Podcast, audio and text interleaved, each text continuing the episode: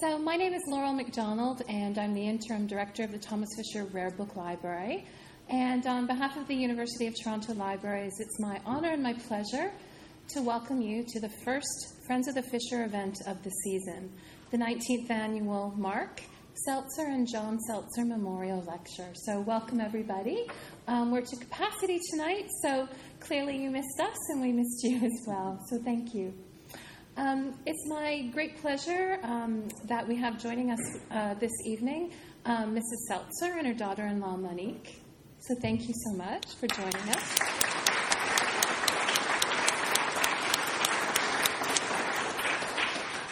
Mrs. Seltzer's been a wonderful friend of the library, and we're very grateful for her support of this wonderful lecture series throughout the years. Um, the Seltzer lectures really have been responsible for bringing some fascinating and remarkable lectures to us here in Toronto, and clearly this year is no exception to that rule. And without further ado, I'm very um, pleased to introduce uh, tonight's guest lecturer. Um, as you'll notice, it, it, was scheduled to be uh, Professor Andrew Pettegree, Pettegree um, but unfortunately, due to a family emergency, he was unable to join us this evening. So don't be confused, you're at the right lecture tonight. Um, in Dr. Pettegree's stead, um, we're very thrilled and very honored to have Dr. Piet Visser join us this evening. We're very grateful. Um, professor Visser uh, is actually a professor emeritus um, at the Free University in Amsterdam. Um, he was he's also he was also with the University of Amsterdam as well as the chief curator of rare books, um, as well as the uh, history of church collections, uh, and he was also the chair in the history of the book. Um, Dr. Visser is also a renowned scholar on the history of the book, on print, um, as well as religious nonconformism. So we're thrilled that you were able to join us this evening. And Dr. Visser has one of the most remarkable lecture titles I've ever seen, and that is Hidden Presses and Heretic Protestants Below Sea Level Book Production for the Radical Reformers of the Netherlands. So um, we're very grateful that you're here, and thank you, Dr. Visser.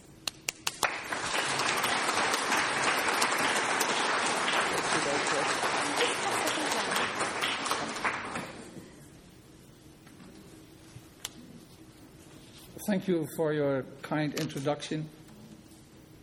Uh, before I start, I want to express my gratitude for inviting me over here as a substitute. Uh, anyway, I hope you will not be uh, disappointed after the lecture. Uh, if you have questions, please feel free to do so. But before beginning, I want to express, as a Dutchman, my gratitude to the nation, the great nation of Canada. We all still remember and appreciate that the Canadian soldiers once liberated us from Nazi Germany. And we never forget that. And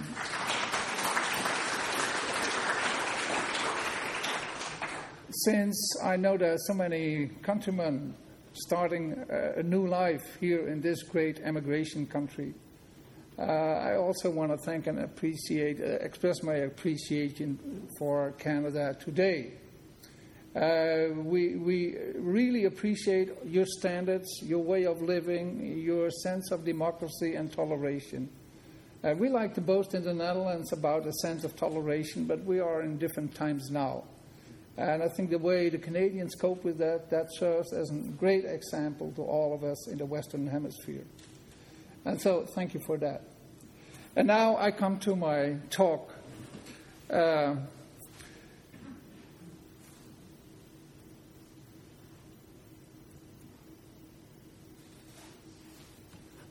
I should press somewhere. Yes. At a Dutch book auction in 1986, I bought a small, nicely leather bound volume of a Mennonite hymn book printed in 1662, which includes at the end, preceding the final flyleaf, a martyr's song in contemporary handwriting. No doubt an addition by one of its first owners. The song is about the tragic fate of Leendert or Leonard Kaiser who had been executed by burning at a stake in 1527 on the banks of the river Inn near Schärding, a small Austrian town on the Bavarian border. Martyrology, including martyr songs, has a long tradition in Anabaptist and Mennonite circles, even to this very day among the Amish and conservative Mennonites who cherish the edifying and inspiring examples of hardship and steadfastness of their 16th century persecuted ancestors. And so the story of Leonard Kaiser uh, also forms an integral part of the famous Martyr's Mirror, a huge volume that is still in use and which contains detailed accounts about interrogations, executions, eyewitness reports, uh, and letters of more than 800 men and women uh, who were executed between 1525 and 1660, 618 from the Netherlands and some 119 from elsewhere in Europe. The Martyr's Mirror is a translation of the Dutch original from 1660, compiled by a Mennonite pastor with the name Tieleman Janszoon van Braght. The manuscript Leonard song surprised me by its miracle story of the actual execution event. While the condemned Leonard was being transported to the execution site, he picked up a little flower and spoke to the judge who rode beside him. I quote, If my body is burned successfully, including this tiny flower, then your sentence was right. However, if not, then repent and do penance for your sins. Hearing this, three executioners heated up the fire by adding extra logs, but as soon as all the logs were consumed, Leonard's heart was still beating while the unharmed flower remained in his hand. After the second, no, even after the third attempt, uh, during which the executioners also chopped his body and limbs into pieces, the eager tongues of fire proved unsuccessful in swallowing Leonard's desire for justice. And so, as an act of despair, it was then decided to throw all the roasted body parts into the river Inn. Such a miraculous account sounded so saintly to me and therefore so un-Mennonite that I got triggered to track down its origins. I discovered that there had been two versions of Leonard's execution uh, tale. The handwritten Dutch miraculous flower version of the hymn could be tracked down to a Dutch Mennonite martyrology from 1614. It appears that its editors had found its story in a 1570 manuscript chronicle about the history of the Hutterites, an Anabaptist sect then living in Moravia on the border of Czechia and Hungary. It was an eyewitness from Schärding, a Lutheran convert to the Hutterite Brethren, who had introduced Leonard's remarkable story of suffering to the canon of Anabaptist martyrology including the flower episode. Yet, Leonard Kaiser had never been an Anabaptist at all, but died as a Lutheran martyr. However, in these pre Twitter times of spicy stories and hearsay harassments, the air around Leonard's uh, execution had indeed been filled with gossip and rumor. This was ignited by eight editions of a pamphlet which came out in the same year, 1527, all of which reported the threefold burning attempts and the final drowning scene in a sensational and dodgy detailed tone and style. However, there was no mention of the miraculous flower episode.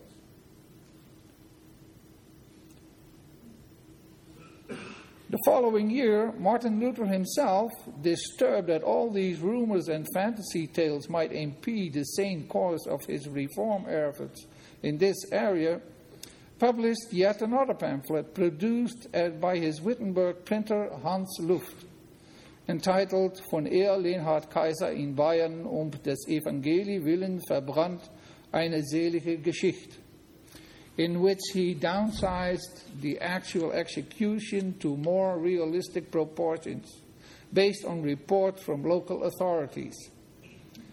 The day of the execution in August 1527 had been very stormy and rainy, and so these uh, bad weather conditions were the cause of the great trouble of keeping the fire burning with little power.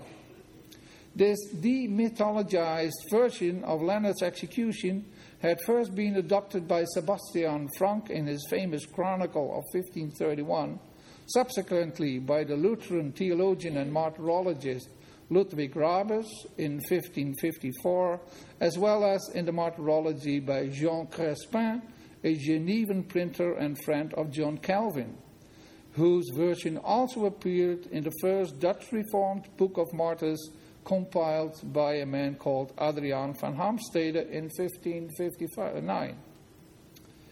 Isn't it revealing, revealing how the tragic death of a single person could become an agent in promoting piety and propaganda of not just the competing churches of the magisterial Reformation, the Lutherans and the Calvinists, but also of their shared radical enemies, the Anabaptists.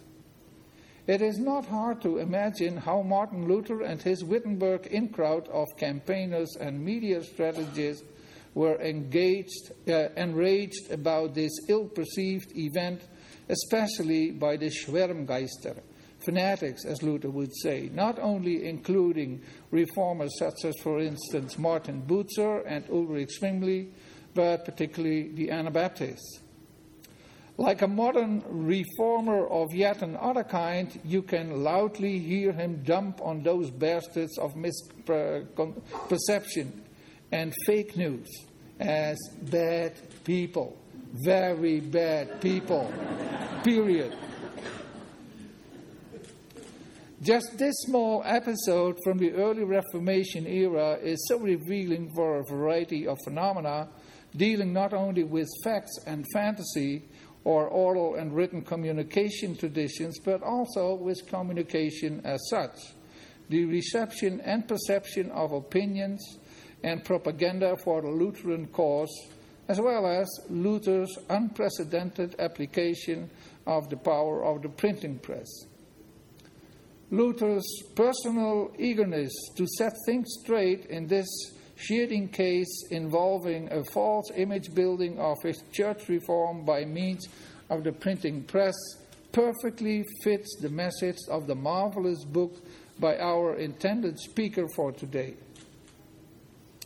Andrew Pettegree, entitled Brand Luther 1517 Printing and the Making of the Reformation, that appeared with Penguin Press, Penguin Press in 2015. That study is not yet an autobiography of a once little known German professor who in 1517 proposed an, an academic debate about 95 theses against indulgences, which within five years would bring the German church uh, into immense turmoil, resulting in a deluge that flowed well beyond its borders.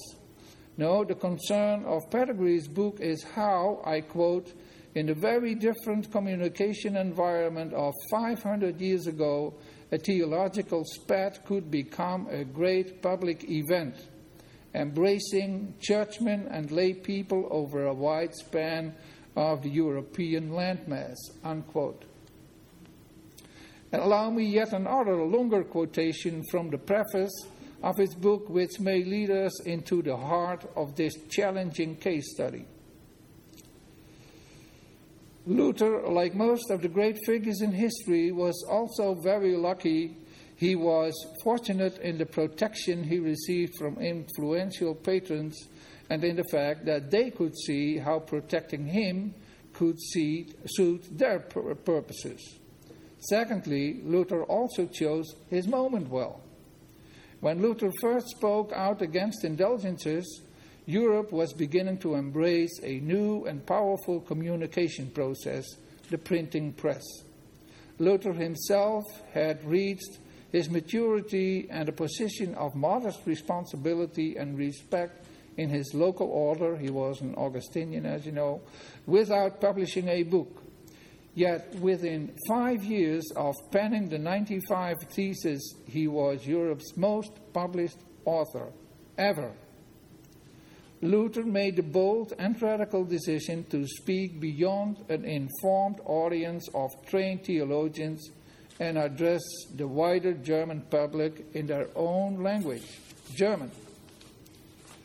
Luther's writings electrified Germany, but they also transformed the dynamics of the printing industry. Until 1517, Wittenberg, a small and remote town and miles away from any of the large markets, had only one not very competent printing press. But by the time of Luther's death, that was in 1546, the town's production matched that of Germany's mightiest cities. Over the 16th century as a whole, Wittenberg was Germany's largest printing center. This was Luther's achievement. He spent his life in and out the print shops, observing and directing. Luther understood the aesthetics of the book. He appreciated that the quality and design of the printed artifact that presented his message was itself a visual totem to its respectability and truth. Luther transformed the look of the book. In this, he had a crucial support of Lucas Cranach, an artist and a publisher. His designs clothed Luther's works in a new and distinctive livery, immediately recognizable on a crowded bookstall. Apart from broadsheets with short propaganda texts, illustrations, and cartoons to uh, be posted on walls, doors, and streets, and you find some nice examples in the back of this room over there. And I just learned that you recently uh, uh, acquired them. That is amazing. Also, newly invented by Luther and his creative printers like Cranach and Hans Luft, was a new type of booklet the pamphlet in quarto format of only 8 or 16 pages long, containing short text in the vernacular, easy and quick to produce, and which could be bought for less than the price of a chicken.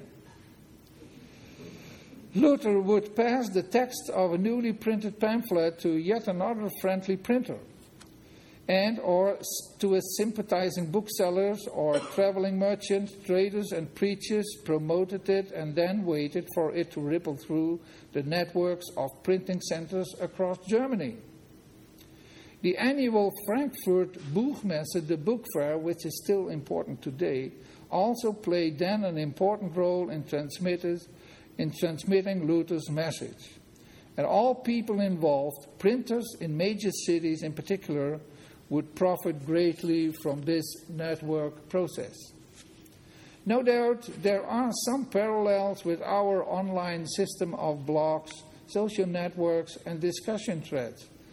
Luther's networked public was not just an audience who consumed his messages, they acted also as intermediaries in the growing Reformation community all over Germany and beyond. And as with likes and retweets today, the number of reprints serves as an indi- indicator of a given item's popularity. Luther's first pamphlet, written in German, Ein Sermon oder Predigt von dem Ablass und Gnade, was reprinted 14 times in 1518 alone in print runs of at least 1,000 copies each time. Of the 6,000 different pamphlets that were published in German speaking lands between 1520 and 1526, some 1,700 editions were editions of only a few dozen works by Luther. However, we should not forget that the success of Luther's Reformation began and ended with the willingness or unwillingness of the councils of imperial and other free cities, or with evangelical princes to favor the cause of re- religious change. Nine years after the Causa Lutheri had been dealt with at Worms, and that took place in 1521 when he was banned, things had changed drastically. In 1530, at the Diet of Augsburg, Augsburg, many imperial cities and territories had embraced the cause of the new gospel. How different was the situation of the early Reformation in the Low Countries, where the strict and centralized rule of Charles V's Holy Empire was executed from Brussels. Both the theological faculty of Louvain University, where once Erasmus had taught, and Charles' personal inquisitor van der Hulst served as watchdogs for the purity of the Church of Rome already in 1523, soon after the Edict of Worms and Luther's ban, the hunt for heretics was intensified.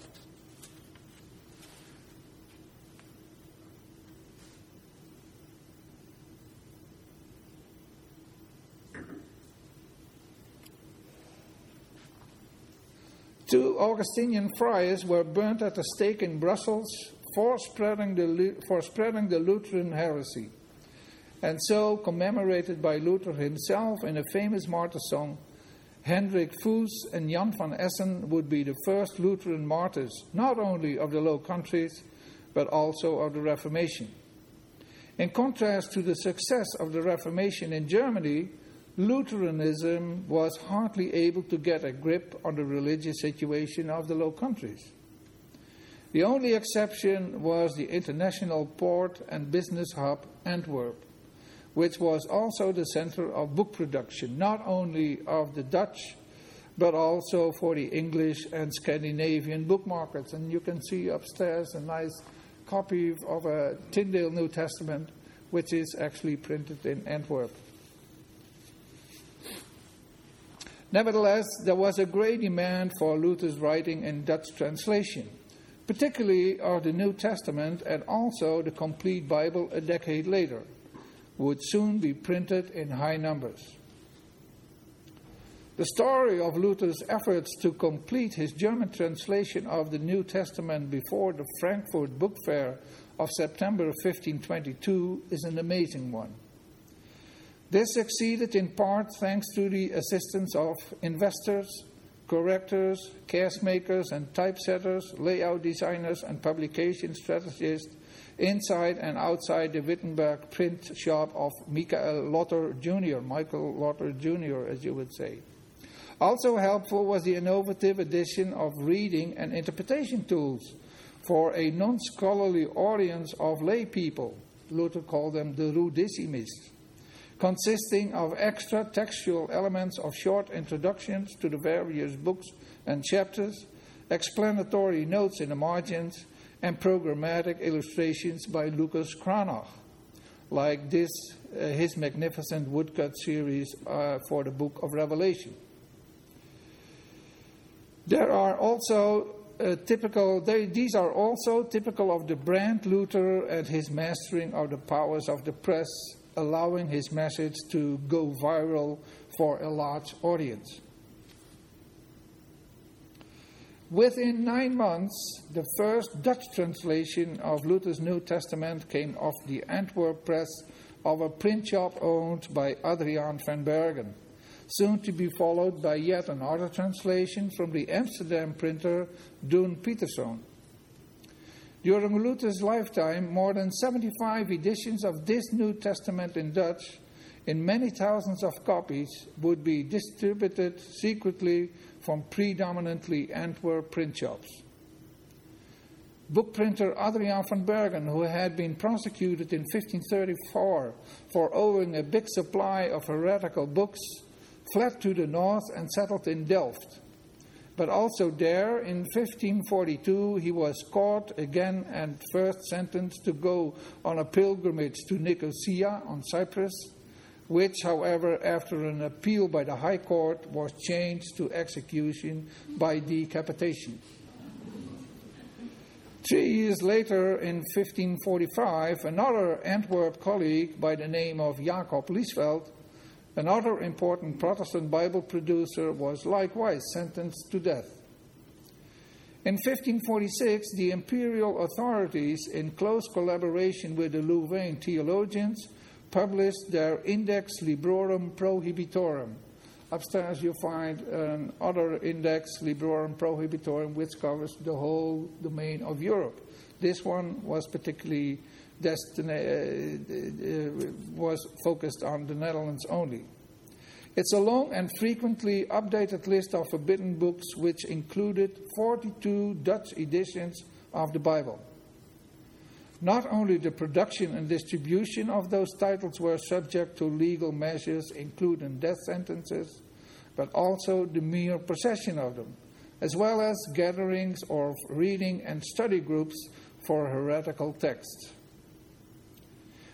Where things in the German territory were running out of hand, here the emperor and his Brussels court applied all means to keep this already heated up landscape below sea level pure.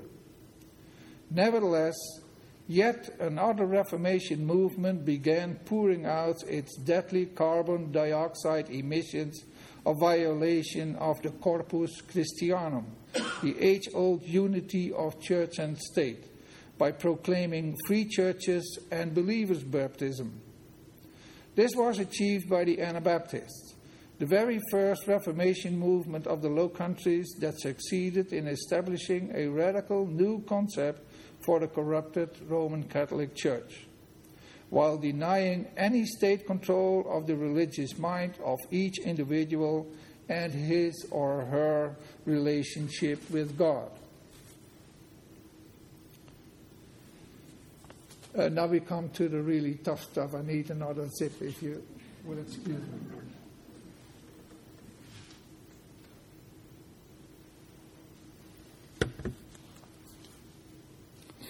It all began with Melchior Hoffman, a furrier and former missionary of Lutheranism in the Baltic and Scandinavian regions. He had turned to Anabaptism as soon as he encountered those radical ideas in Strasbourg during dis- disputations and meetings with sympathizers from the South. The Anabaptist movement had originated as a dissatisfied offspring from Zwingli's Reformation of Zurich in Switzerland. Once Hoffman had moved to the North German free port of Emden in 1530, he disseminated his newly acquired ideas into the Netherlands with the aid of dozens of so called apostles. The message of voluntary church planting, adult baptism instead of child baptism, separation of church and state, and the non swearing of oath was well appreciated. However, Conversion also implied the stigma of an outcast from state and society. Of Hoffman's 13 writings published between 1530 and 1533, only one, now lost, was likely printed in the Netherlands, whereas the majority, in a Low German dialect, had come from a Strasbourg press, at least as far as we know. They were all typographically boring booklets of octavo size. Nothing like the attractive quarto pamphlets, pamphlets from Luther's multimedia operation. And so, in contrast to Luther's powerful media infrastructure, the beginning of Anabaptism in the Netherlands demonstrates that even other and also older modes of communication, like persuasion by preaching and proselytizing in secret, could still achieve positive results. Also, reproduction by handwriting, or for instance, sermons and tracts in several copies, may have been helpful. However, this may have been, Hoffman's prophecies and speculations about the imminent coming of Christ would lead to an unprecedented revolutionary phase of Dutch Anabaptism, an outburst of heretical pollution causing horror and panic over civil decency, offending both church and state, not just in the Low Countries, but also far beyond.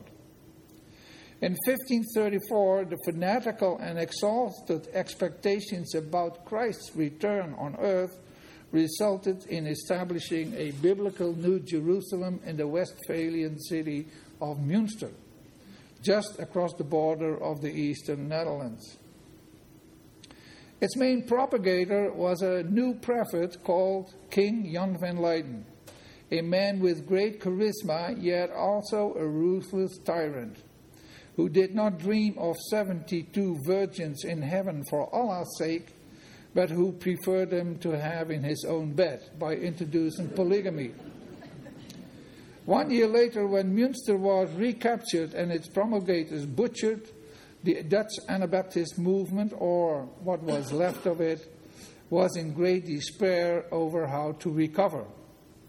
It is noteworthy that, again, the printing press had played hardly any significant role in promoting this Münster experiment.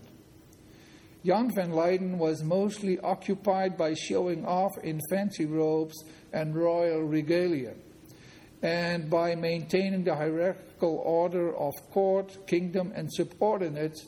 And you should know that there were twice as much uh, women than men in the city who in the end suffered horribly under his ruthless thumb.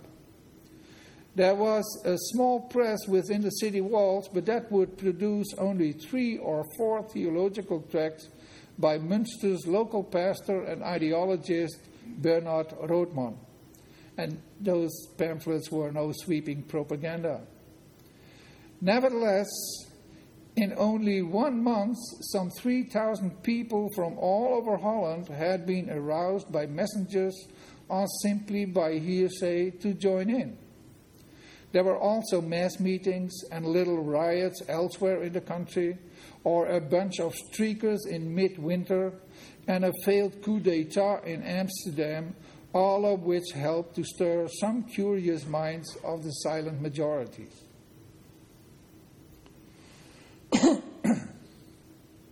However, this may be, two men in particular, the spiritualist leader and prophet David Joris, David Joris from Delft, Holland, and a former Roman Catholic priest, Menno Simons from Witmarsum in Friesland,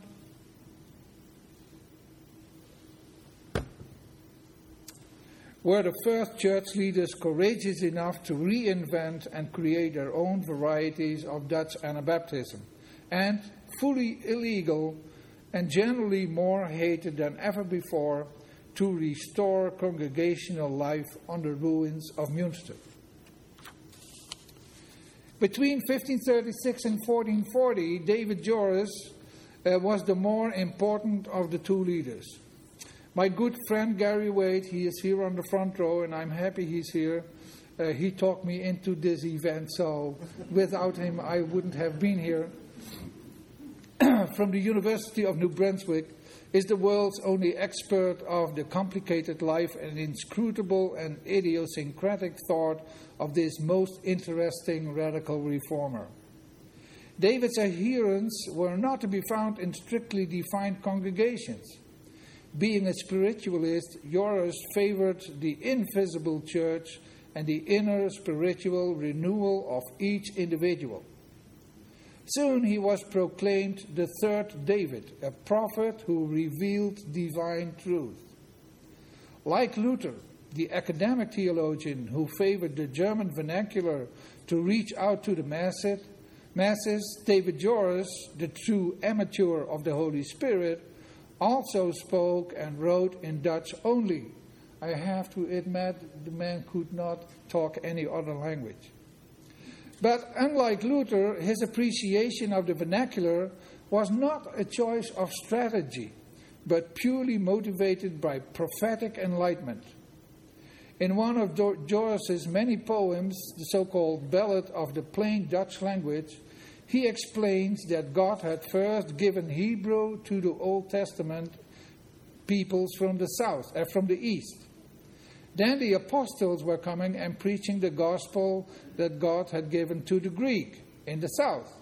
However, as soon as in the west the Church of Rome was established, Latin had taken its place. But now, at this very moment, God had finally favored the region from the north, thus making Dutch the only vehicle of the Holy Spirit, rising about, above all languages. Joris and his following suffered from severe persecution. Many of them were caught and executed for that reason, and in 1544, Joris found a refuge in the Swiss city of Basel, where the arch heretic would lead the life of a nobleman under a false name. From this shelter, he remained a leader from a distance who still wrote many tracts and letters in secrecy to his gradually shrinking following in the north. In 1556, Joris died as a widely respected citizen of the city of Basel, but almost three years later, when the true identity of the so called nobleman had come to light, his exhumed corpse was burned in the city marketplace, together with his portrait and a number of his books. Whereas Jesus Christ had come to life twice, David Joris would join the dubious ranks of those few with double death rituals. Menno Simons, David's post Munster competitor, would die in oblivion, buried in a remote corner of his kitchen garden. Initially, Menno had fled to East Frisia, a tolerant duchy in northern Germany, where he claimed his leadership in about 1539, at a time that David Joris' leadership role became more challenged. Menno, too, was a self made theologian, yet from a different nature than Joris. He strongly opposed uh, he strongly opposed prophecies, prophecies and self-declared holiness while emphasizing a strict reading of the Bible, the relevance of the gospel for the imitation of Christ, and its ethical consequences in daily practice. Over time, he and his growing flock of Mennonites turned to increasingly strict church discipline. At the end of his life, when his leadership role was challenged, quarrels and disputes about disciplinary matters would bring about many schisms. However, despite severe persecution causing the death of some 2,000 Mennonites, and despite all internal disagreements, Menno Simons, a man constantly on the run, and his local helpers had succeeded in establishing a growing network of free churches in the major cities along the coastal, the lake, and river routes of the Low Countries, from Groningen to Ghent. I will conclude now by briefly discussing whether or not a printing press played any kind of branding role in both David's and Menno's different trajectories. Unlike Luther's overwhelming output, we should note that neither Menno's nor David Joris's printed books bear any print, imprint or a colophon. Fortunately, book historians of the Dutch Reformation era owe a great deal to the patience and intellect of this man, the late Paul Valkema Blouw. This scholar, who spent almost his entire life hiding in the walls and stacks of our Amsterdam University rare book department, there is still hope for young scholars uh, at the beginning of a career, had incredibly analyzed the typographical particularities of at least 7,438 16th century books, either with or without imprints. He collected and analyzed all available typefaces, initials, and woodcut ornaments like vignette, end pieces, etc.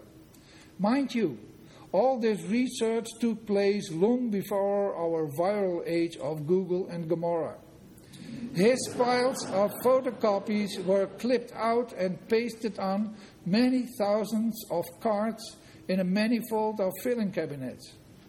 His lifelong research resulted in a two volume catalogue, the Typographia Batava, and some 35 articles that were collected a couple of years ago posthumously in a Brill series, also supervised by Andrew Pettegree.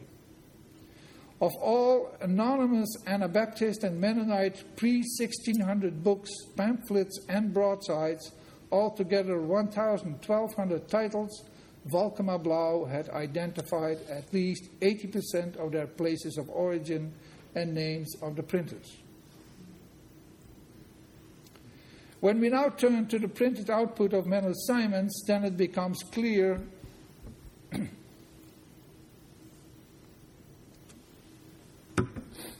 then it becomes clear that he had hardly any resources. And being a hunted refugee himself, he was also incapable of establishing his own Wittenberg in the marshlands of the northern middle of nowhere. Nevertheless, Menno's extraordinary radical reform program could not do without the printed word for two reasons, albeit on the dark web. First, he not only had to convince his growing flock, but above all the persecuting worldly powers of the harmless, even defenseless intentions of his reform movement in separation from the world. And secondly, he was forced to defend his theological views against a growing number of Dutch Reformed polemicists, who were soon to become his most relevant Calvinist competitors. Menno's first, book printed, first books printed between 1539 and 1543 had a fake address of Nicolaas van Oldenburg, whom Valkema Blouw identified as a man called Matthias Crom from Antwerp. As it happened in 1543, 600 copies of one of those volumes were seized in the ship of the Amsterdam bookseller Jan Klaas, 400 of which had to be sent to Friesland. The following year, the poor bookseller was sentenced to death.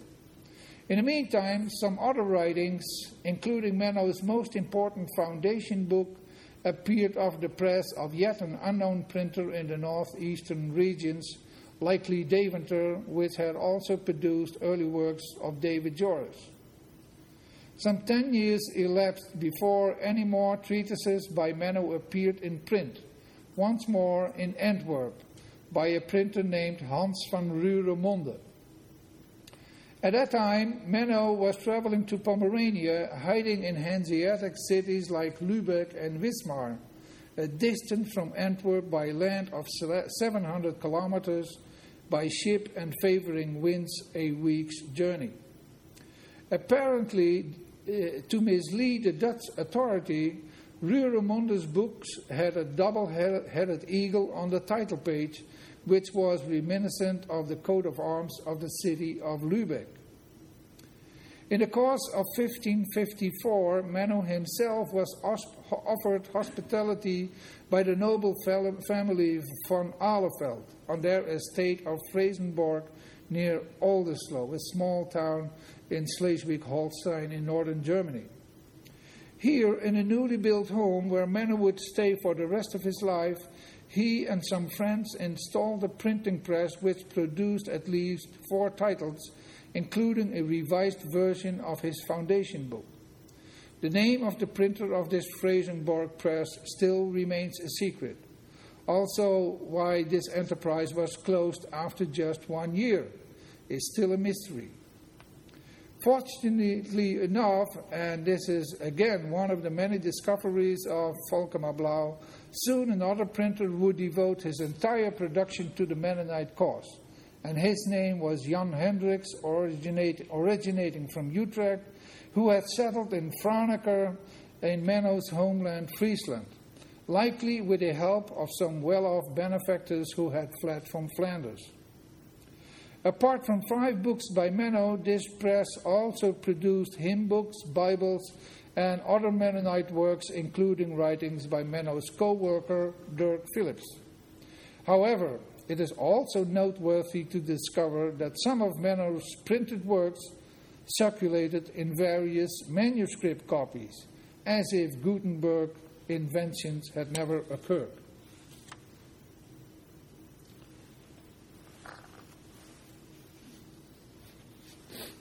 Menno's modest number of 23 printed books is almost nothing when compared to the 240 known book titles of David Joris. Again, all of them without any imprint, but with more fanciful typography. I will refrain from a detailed survey of all its printers and places of origin. However, mention should be made of the Deventer printers Albert Paffrath and Dirk van den Borne, who, beginning in 1537, published a substantial number of his early writings, for which they too were arrested, although they luckily got away with light punishments. Another printer for Joris was the earlier mentioned Adriaan van Bergen from Antwerp, who in 1542 was sentenced to death. After Joris had settled in Basel, Switzerland, many titles were likely printed in Germany.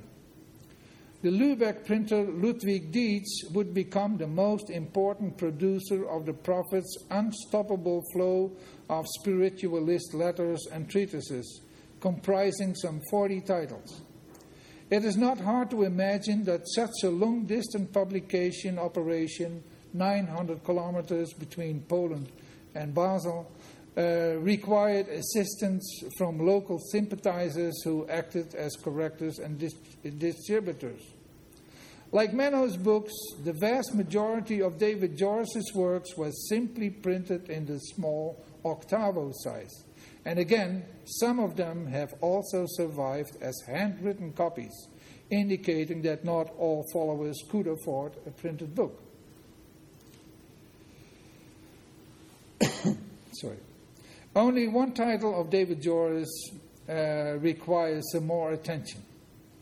It was the magnum opus, the Wonder Book, a huge volume of some 700 pages in a large quarto size which has been printed by the aforementioned Dirk van den Borne from Deventer, despite his arrest in previous years. The production began in 1542, but judging from the changes that were made in the text, which required extensive corrections on the press, the final version will not have been ready until 1544. The whole production process, and likewise the fundraising to cover the costs, had been supervised by Joris's close friend and assistant, Jorian Ketel, one of the most expert and devoted followers. However, Ketel was imprisoned soon after the book was finished. He was executed that very same year, 1544. By contemporary Dutch standards of format and layout, the Wonder Book was an imposing publication. The book contains three instructive woodcuts designed by David Joris himself, who by profession was a skilled glass painter. The, the book also has numerous figures of hands printing in the margins pointing at relevant passages in the text. Also, judging from a variety of calligraphic initials, initials and the excellent quality of the paper, this production was an expensive enterprise. And luckily, from a letter by Joris, we know that the printing cost had risen to some 430 guilders, a sum that might be multiplied by 200 to get an idea of its actual cost by today's standards. Among his investors were the well off Antwerp families Van Berchem and Van Leer, who gave shelter to the prophet before they all would finally set sail to Basel. However immensely despised this third David may have been by Protestant orthodoxy and political powers, not only at a time but also over many subsequent decades, secret appreciation of many of his authentic ideas would long survive, such as, for instance, his plea for toleration and his rejection of the devil's existence. This admiration is also apparent from the magnificent and costly reprint of his wonder book that in 1584 secretly came off the press of Dirk Mullem from the small city of Vianen near Utrecht. This folio sized book, commissioned by an anonymous merchant from Emden, is a fine example of stunning typographical beauty on thick paper. It also has the illustrations designed by Joris, including those of the new man and the bride of Christ, but now etched by the famous Flemish artist Hieronymus Wierix. It is very tempting to discuss the spiritual meanings of all the impudently exposed body parts of both genders. Yes, you may call these pictures an early example of Dutch bluntness and yes, I have to confess that some people in the Netherlands like to call this heavenly bride on the snake bitten globe disrespectfully as Annie with the Hoover. but for the sake of time, I will refrain from such an enlightened explanation. To conclude, I think it fair to suggest that David Joris was able to approach perhaps only one or two aspects of the impressive branding machinery that Luther had created. Fact is, there are no clues to suggest that the Dutch radical reformers showed any particular interest in such a type of branding. They not only risked their own lives, but also simply lacked the uh, favorable opportunities that had encouraged Luther, Luther's operation so remarkably. Without under any underestimation of the relevance of the printed medium, particularly for David Joris, who could not rely on any institutional structure of local congregations, it is clear that for the introduction of Anabaptism and Mennonitism in the Low Countries, it was the older powers of communication, the spoken and written word, that proved most relevant. Especially for the people in the street, many of whom who were illiterate and who had to be persuaded to the radical new cause face to face and one by one. Despite Luther's great strategy of reaching out to the masses in the vernacular, in the end, however, he always had to deal with the scholarly and political elites to reach his goal. And so one really wonders whether those other and older rhetorical agents might still also have been at work to create unique brand Luther. Thank you.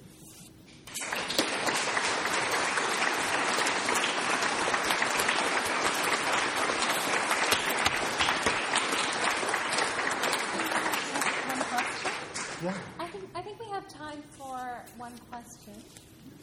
Just one. Um, does anybody have any questions for Dr. Visser? Oh, Mrs. Seltzer. You mentioned that many men who were arrested and killed. That was by the civil authority, was it? Yes. And that, what role did religion play in that, in the civil authority? Was it really Catholic, Protestant? It, it was only Catholic. The Catholic Church played a role of uh, deciding whether or not books that were printed illegally had a heretic content or not. Uh, it's, it's not that long ago, a couple of years ago, that there have been a reconciliation process between some of those radical reformed uh, uh, predecessors, uh, ancestors of, uh, of the Mennonites and Lutherans and, and other churches uh, with the Pope of Rome, and then it came out again and was stated once more. Uh, the Roman Catholic Church did was not involved in the actual killing of the people who perpetrated the civil laws, and so they simply blamed it all on the civil authorities. And they actually, yes, they executed the people who were fined for spreading, printing, or owning or reading heretical books. In the Netherlands, the situation was, was quite different. You know, from, from province to province, the measures were not all equally executed. Some provinces in the north, for instance, they simply denied all the regulations that came from Brussels. And they say, well, you heretics, go ahead. We organize a mass meeting for three days for 1,500 wild Anabaptists in a meadow. It's in the middle of winter again. And they simply let it go, and there was no measure taken.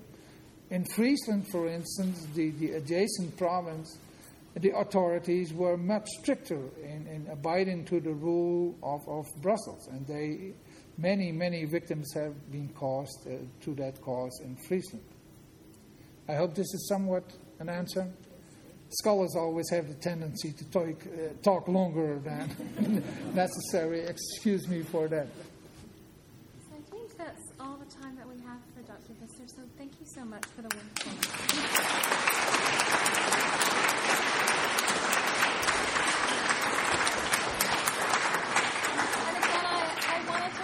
Seltzer family so much for sponsoring these lectures. We're very, very grateful um, for that. So thank you.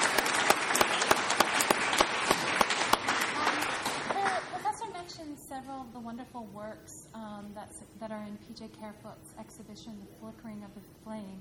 So you now have the opportunity um, to have a peek at the exhibition. We very much encourage you to, to look at the items. Um, next week, we'll actually have the formal exhibition opening, um, and the catalog will be available then as well. So hopefully, we'll see you all next week.